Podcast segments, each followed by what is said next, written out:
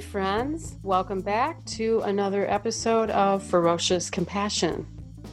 Tanya Geisler is a certified leadership coach, TEDx women speaker, and writer who teaches leaders how to combat their imposter complex and lead with impeccable impact so they can achieve their ultimate goals.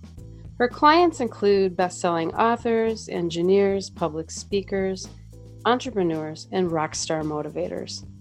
We really got into some stuff today that I know you're going to find to be helpful golden, and fresh. So enjoy.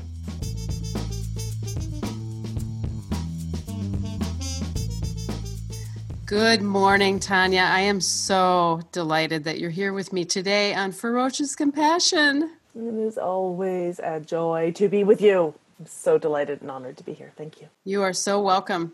You know, you and I are we're kind of new newly engaged in each other's lives. Mm-hmm. And I'm quite pleased about that. I think my daughter would call us um, new pallywaggles. oh, I love that. I want to remember that. We're we're gonna get back to that. So, I always like to start my interviews by asking, "How did compassion show up for you in childhood, and what were your earliest compassion influences? So, we have touched on this, you and I, before.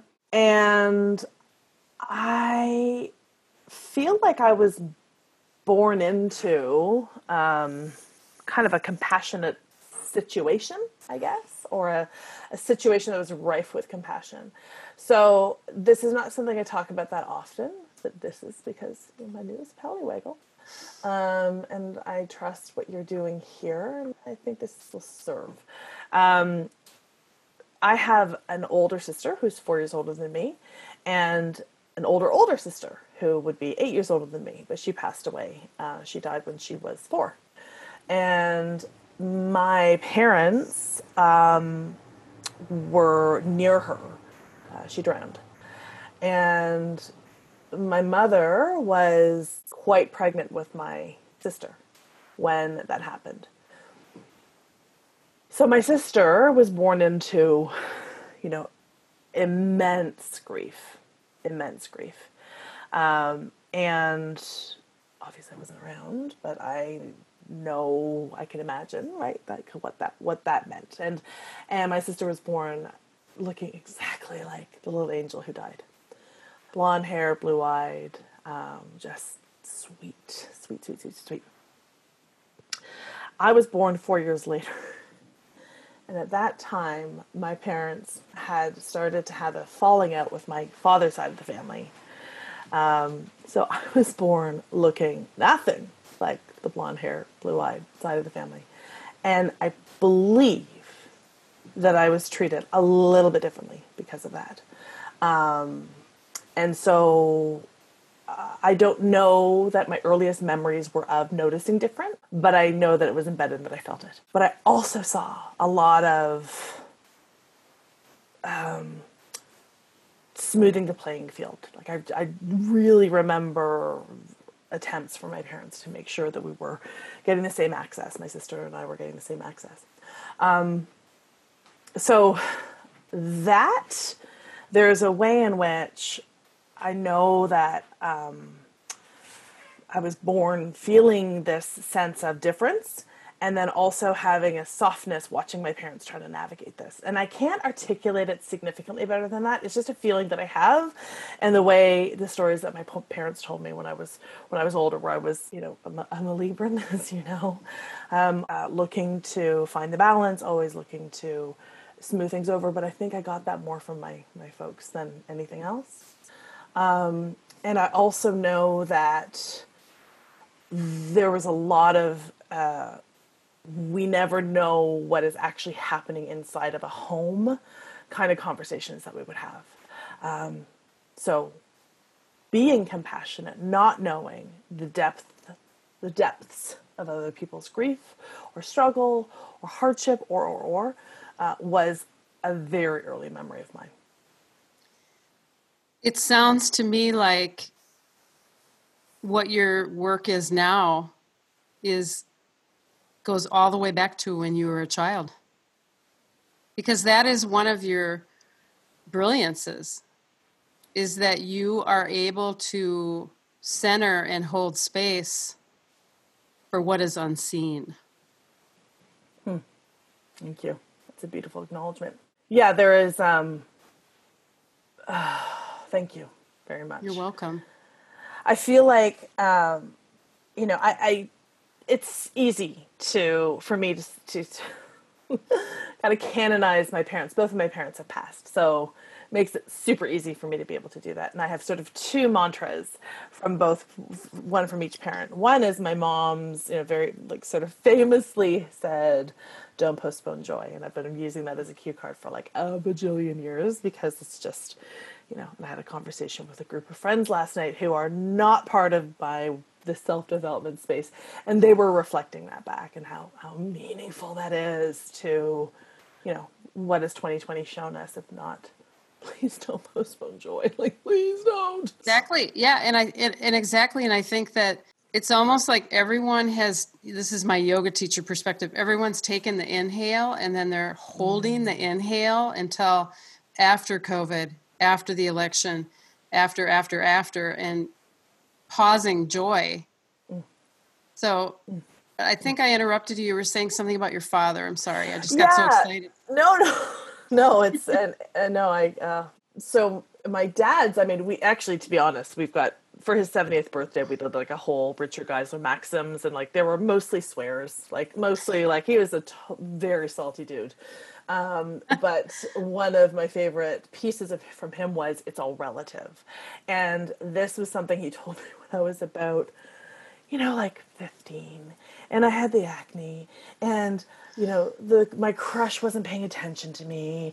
And i just and i just remember sitting at the dining room table and you know my parents and there was candle they were having a glass of wine i was clearly interrupting a date night. And then i realized i poured my heart out and and i was like holy shit who am i talking to here like this this man at 13 brought his family oh his, brought his family over from Germany. Like he saw his uncle being shot in front of him. He, they were there when their daughter around. They were with her. They've like all of this incredible grief, and I was like, "Oh, guys, I'm I'm sorry. This is this is this is ridiculous." And my dad just reached over with like very calloused hands and just held mine and just said, "Sweetheart, it is all relative. What you're experiencing right now is the most important thing to you," and that really has informed so much of who I want to be in the world. Um, oh, I see that that is that is your path because you have this incredible blend of deep and ferocious compassion. Hmm. So very soft, very tender-hearted. And on the other side of that, you have a way of saying to people, don't postpone joy. Mm-hmm. Let's go. And you're not you don't hold in that space. You're not wallowing. You're not really allowing wallowing. And I think that's much needed right now. Thank you. Thank you. That beautiful blend of tenderness, but strength combined. So I want to kind of dig into how your path developed in terms of how did you get to where you are right now teaching what you're teaching? I mean, I, I, realize that's probably a massively huge story, but if you can just give us some highlights about how did you then develop into this brilliant maven that you are now?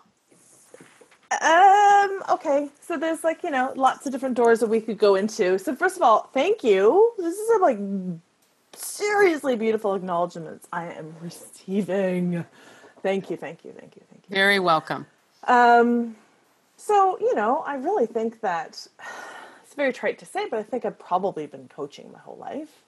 Um, I've been doing the deep listening. I've been, you know, showing up with lots of compassion and empathy, and I, but that's just that is it is who this is the most natural thing I've ever done in my life. Really, really.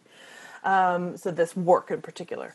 So I think I found this path because a friend of mine was in crisis, right? Like, like when Makes you sense. see somebody else who's in crisis, you figure you figure it out on their behalf. And then I was like, oh, wait a minute, this is actually something I'm very I'm very skilled at. So a friend was at a you know career crossroads, and I created something called Board of Your Life. It was very organic. We were you know we just did a, a brainstorming session about what we had seen was available to her, when we were really proud of her, what we wanted more of. And it was this really beautiful calling forth experience, but you know, we were drinking white Cosmos at like, and then ended up karaoke at three in the morning, so it was not exactly super strategic. Um, but through that experience, she discovered coaching. This is back in like 2006. Coaching and leadership coaching was not really something people knew about. Um, and then the deeper she got into it, the more uh, she would reflect that I had this natural propensity.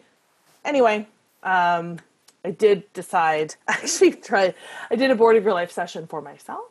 And as I was creating that, people kept reflecting back, you know, the writing, the speaking, the thought leadership, uh, all of the things that I'm now doing um, very gratefully. And then I found my way into coach training, and uh, speaking became something that I was doing pretty quick off the mark. Um, I was doing a lot of work with uh, youth and sort of employment services, that kind of thing. Anyway, it, it's irrelevant, but I really uh, rediscovered my love of, of, of, speaking, which I had been doing in my previous career in advertising. That's another part of the story. Um, and, and you have a really beautiful voice. Oh, thank you. Is that right? It Yeah. Oh, yeah. Huh. It's the it's it's the tone. It just really resonates well. Lovely. Thank you. Mm-hmm. Uh, yeah, and I just enjoy I enjoy speaking. When so when I think about you know a lot of my my peak experience moment was actually back in high school on a on a stage, um, and then I was invited to do a TEDx talk. You know, sort of a lot was happening between that moment that moment.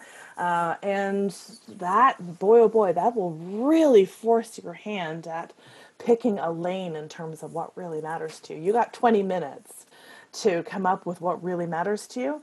And what I had seen in my work was this through line of the imposter complex. Uh, it didn't seem to matter who, who or what, or how many books they'd had, or how many times they'd been on Today Show. My clients were experiencing this piece, and it just really fascinated me. So I did some deep uh, research into it and just found my way through. Okay, so what is the imposter complex? so, first of all, attribute the teachers always, always, always. It's a imposter phenomenon was the term coined by clinical psychologist Pauline Clance and Suzanne Imes back in 78. So they were researching and they, they were working with a group of academics at Oberlin College and realized that these women, no matter how successful they were, they could not attribute their success to themselves. They would chalk it up to luck, fluke timing, or having managed to deceive people they were thinking into thinking they're smarter, more capable than they actually were, but they're really able to internalize their failures this all feels really familiar, right? Oh, so, oh gosh, yes, totally, completely. I know, and so you know, it, really, there are these very six. There's six really specific ways that I have discerned that people will hide out to avoid feeling like the imposter. So through perfectionism and procrastination, diminishment, comparison, people pleasing, and leaky boundaries.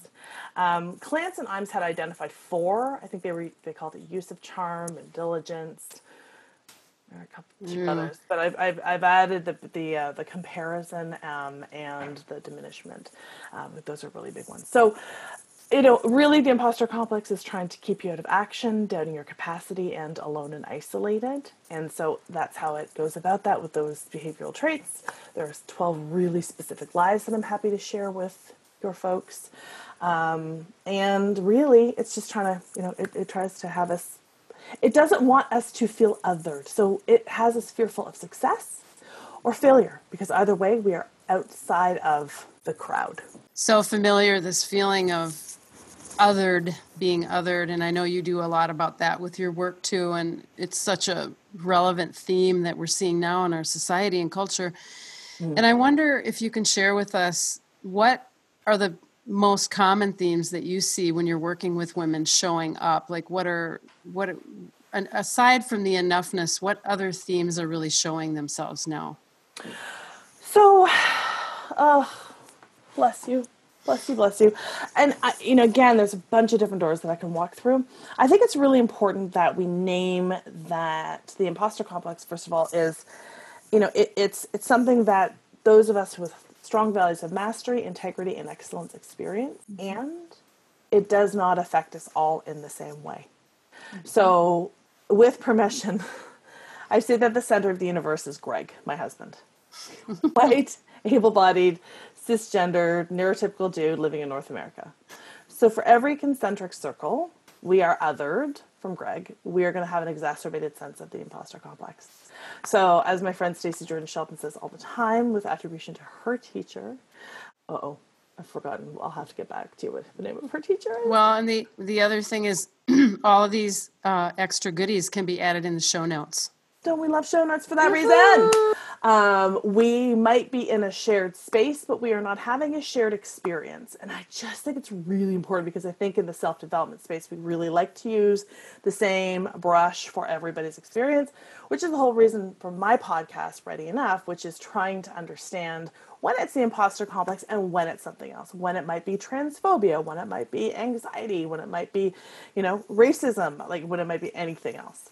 Um, so that's Indeed. important to name because I think we can do a lot of bypassing of, of, of, people's lived experiences. My job is to really flatten down the structure of the imposter complex, though, and say, okay, when you know when we are dealing with the imposter complex, we need to attend to those objectives when it's trying to keep us out of action, doubting our capacity, and alone and isolated. So, what I'll say is this year in particular has really dialed down I feel a couple of things. Um, I feel like uh, perfectionism is down. Give thanks. Because uh, who's got time yeah. for perfection? Like, we don't know. We do not know what's going to happen tomorrow, right? We certainly don't know what's going to happen November 4th. Um, you know, so it's it like, who's got time for that? Uh, I feel like boundaries have actually gotten a little uh, firmer, which is wonderful. I feel like people pleasing has has you know been dialed down a little bit too, particularly as we're all navigating different lived experiences with COVID. I've got an extended member of the family who just passed away on the weekend. Um, that's and I had a COVID scare last week, as you know. Um, that's definitely informed. Like, you know, I'm up for anything, but not now. Um, doesn't you know, so I just feel like those are places. That said, I definitely feel folks are diminishing more than usual. Um, and I feel like there's even more procrastination. Um, What's that diminishment all about, do you think? Well, I think it's the I think it's the sense of there's a lot of stuff happening in the world and I'm not sure what my lane is. I don't know. I don't want to step out and say the wrong thing, do the wrong thing. Um, and I shared on my most well my most recent podcast it has been on a bit of a hi- hiatus was a really fantastic resource um, from brilliant writer deepa iyer who was talking about um, different roles inside of social change. Mm-hmm. and i found it really really helpful to be thinking about you know who we are in a time of crisis. And we sometimes want to be all the things. Mm-hmm. And when we want to be all the things, and those are not our natural set points, we actually can create some problems. Uh, so knowing what your ideal role is, the best role is for you inside of a context is really helpful. So for me, I tend to, when I recognize that my job is continues to be visionary inside of this context, whew, now that doesn't mean that I'm not a disruptor when I see mm-hmm. something that needs to be changed. It doesn't mean that I'm not a caregiver. That doesn't mean, you know, but in terms of like who, how I need to show up in, in the world today, you know, as long as I know that visionary is where I'm, where I'm best served, serving, great that's very helpful. So I find that if we don't know what that is, then we tend to procrastinate or we definitely tend to diminish because this not enough, not good enough, who am I to X, Y, and Z quality of the imposter complex can really run the show. Such an important lesson. And I listened to that episode on your Ready Enough podcast and I gleaned that message loud and clear. I think that's a really powerful message right now. I want to ask you if you can share with us what what's a simple practice that we can do right now to alleviate suffering in some capacity? So I feel like I've got two different answers for that. Um, one is deeper listening. Um, that's just what. I don't think that's what I intended to say, but that's what just came up. It is this deeper listening to ourselves, to others. Um, I feel like 2020 has reassigned expectations. And I feel like suffering is about unmet expectations of ourselves, of others. And so rather than leading with, you know, this is what will be happening, listen for what's here, let's listen for what's wanting, let's listen to ourselves, let's listen to others um, better and deeper. And I feel like if we can, and that might be sort of an internal to the external, probably, you know, I think everything's inside job first and then out. Uh, but I just like I'm really guided to say I think it's about some some much deeper listening than we've been doing. Yeah, I understand that to be almost listening inside the listening. Yeah, yeah. How do you how do you take your own refuge in these times? Hmm. Well, you know that I have this sort of framework that I call my brand of joy where yes. I understand really what brings me to a place of joy. And joy for me does not look like, does not necessarily look like ebullience and prosecco and you know um, big and loud and yeah, ebullience. It doesn't always necessarily look like that. For me, it comes down to connection and gratitude and generosity. So those are the places that I pop back to when I'm needing to feel a bit more centered and grounded. And again, you know, I feel like I really want to name that it's not a, you know, don't postpone joy is what my mom said. Uh, for me, I want to feel joy in my grief. I want to feel joy in my relationships and my negotiations and my business and all of the things that I do. Uh, and I can feel profound amounts of joy inside of very dark spaces. Um, and I don't need to fight that because I can feel generous and connected and and grateful. And so those are the places that I come back to. And my I feel like there's a way in which my life is it's such a practice and habit now that that's how everything is sort of designed around this fundamental aspect of my life. Does that I mean, you know my work intimately well. We've done some work together. I praise, I give deepest thanks for that. But does that make sense to the outside world, like anybody listening right now? Does that does that resonate, Jane, or do I need to? Oh, Oh, yes. And I think that the essence of what you're saying is that the deeper listening, because everything right now on the outside is so chaotic. Mm-hmm. So we have to go within mm-hmm. in order to hear. And yet, I also hear what you're saying is that your personal refuge is, is just your life. Your living life is refuge. Yeah. You're not That's true. You're you're not compartmentalizing it. You're not saying, "Oh, I'm going to go over here now and practice yoga and breathing," but that's not really central to this work that I'm doing too. So you've somehow managed to blend your whole life into your work and yet I get the idea that you're also really good at taking care of yourself. So talk about that a little bit. Like how do you encourage self care right now, or whatever definition? I know everyone's sick of the words self care. However, we want to define what that is. So I, I think of it as, um, and you know, I've got we've all got lots of great teachers for this. I, you know, love Mara Glatzel's work with this, uh, Vanessa Mentor's work around with this.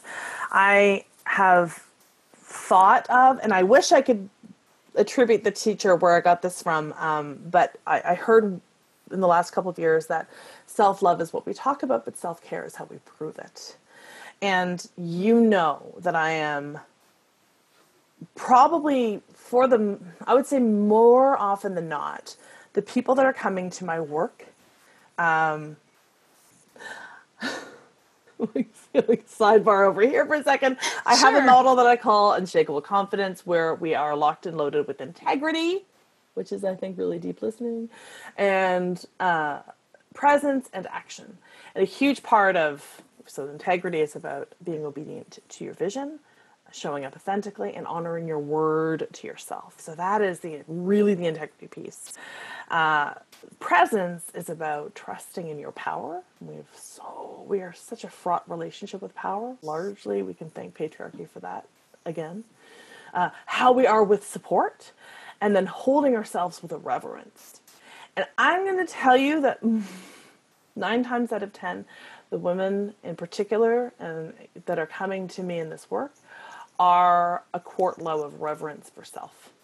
So once I recognize that, yeah, right. Oh, I I guess I might as well confess.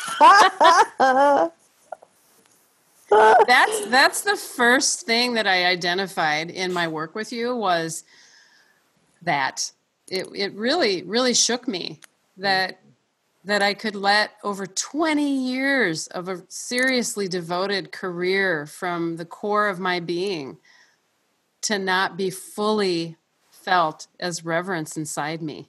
And so what that did for you was created this dissonance of integrity, right? It's like, here is this this is so deeply important to me that folks go within and and and, and I'm not doing it myself.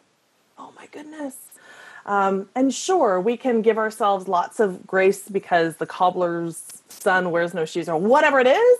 It does not change the fact that we have been given this one glorious life. And um, it's our job, it's our duty to live the shit out of it and uh, just celebrate and, and, and bask in the radiance and, and glow of our own capacity. This so is- absolutely true.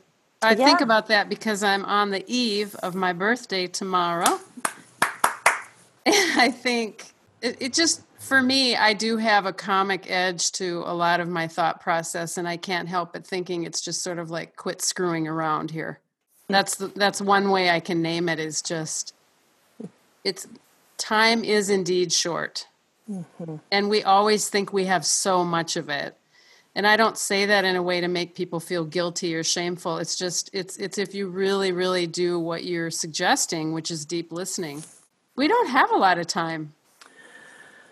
no, ma'am. So I ask you on that level of time, what is most important to you right now? So you're getting these in the mail. These are my cue cards that I had written a long time ago. My poll for today was It's too late is just another stall tactic. Get going, there's still time. That one is so good. Yeah, yeah. Because here's the imposter complex. It is all or nothing. It's either there's not enough time or there's so it is like there's the scarcity, but also this kind of this procrastination, right? There's this this this is the, the tension. We'll procrastinate thinking that we've got all the time in the world, or that we have not nearly enough, so don't don't don't don't bother anyway, right? It's too late. So, like today, right now, decide, do the thing, do the thing, do the thing. You literally do not know. You don't know. You don't know. You don't know. You don't know. Don't you just don't think there's also there's a little bit of a conflict I think with and I see this even in myself as a teacher of inwardness. There's a little bit of a conflict between the relevance of going within and the messages that we're getting in the wellness movement that are saying, but only do that at a really snail's pace and Yeah. only, and so, but there's also got to be some fire in there too, Nailed it. Nailed it. right? Right? So I think about, so I actually think about devotion as devotion and reverence have sort of like, they kind of snuggle up a little bit. And I think about really devotion being where compassion and discipline meet. So, because trust me when I tell you, I can be deeply compassionate with myself, which will let me get off the hook a lot. Like, a lot. I know that. I know that that's what happens energetically when we get in that uber compassionate place. Sometimes it just flattens out. Right. And I also know what happens when I'm in the like hyper disciplined knuckle bear down. Like that's not it. Mm-mm. So for me, it's this. I mean, I, really, I feel like devotion's your word for what I would call reverence, where it's this like I got like I got gifts to share. Yeah, I got gifts yeah. to share because gen- generosity is so deeply important to me. I got all this stuff. That's how I connect. So I best get out of my own way so that I can do those things. But I got to do those things. So finding that space between you know compassion and discipline um, for me is is really mm. that's where the honey's at. This honey. This sounds like something that we're going to need to talk about some more at another okay. at another time, maybe in the new yes. year. Yeah, I'm always. I think. I think we're going to have to explore this this theme again because there's a lot more behind that, and I know that you and I could we could sit here all day and just talk about all the things. Mm-hmm. So I want to thank you with all of my heart for being here with me today. This was just absolutely lovely. You know when people say with all of their heart, like with you, it's it's the real deal. It's Aww. a beautiful thing. It's such a beautiful thing. Thank you yeah, for seeing cool. that. Mm-hmm. Thank you for seeing that. And thank you for being in this world and doing what you do. You are loved. Mm. Thank you. Thank you so much for tuning in. It really means a lot to me that you're here. And I hope you're doing okay during these times that we live in. I hope these podcasts are helping you. I'm really learning a lot about myself and the world that I live in by recording these podcasts. And it's been a really interesting journey. So, anytime you want to leave me a note, write to me, give me any feedback, I'm completely open to that. In fact, I really appreciate it. So, feel welcome to write me at jane at radiantjane.com. Leave notes, leave us a review, share this with someone that you think could benefit right now. Really appreciate all that so much. Take good care. We'll see you next time.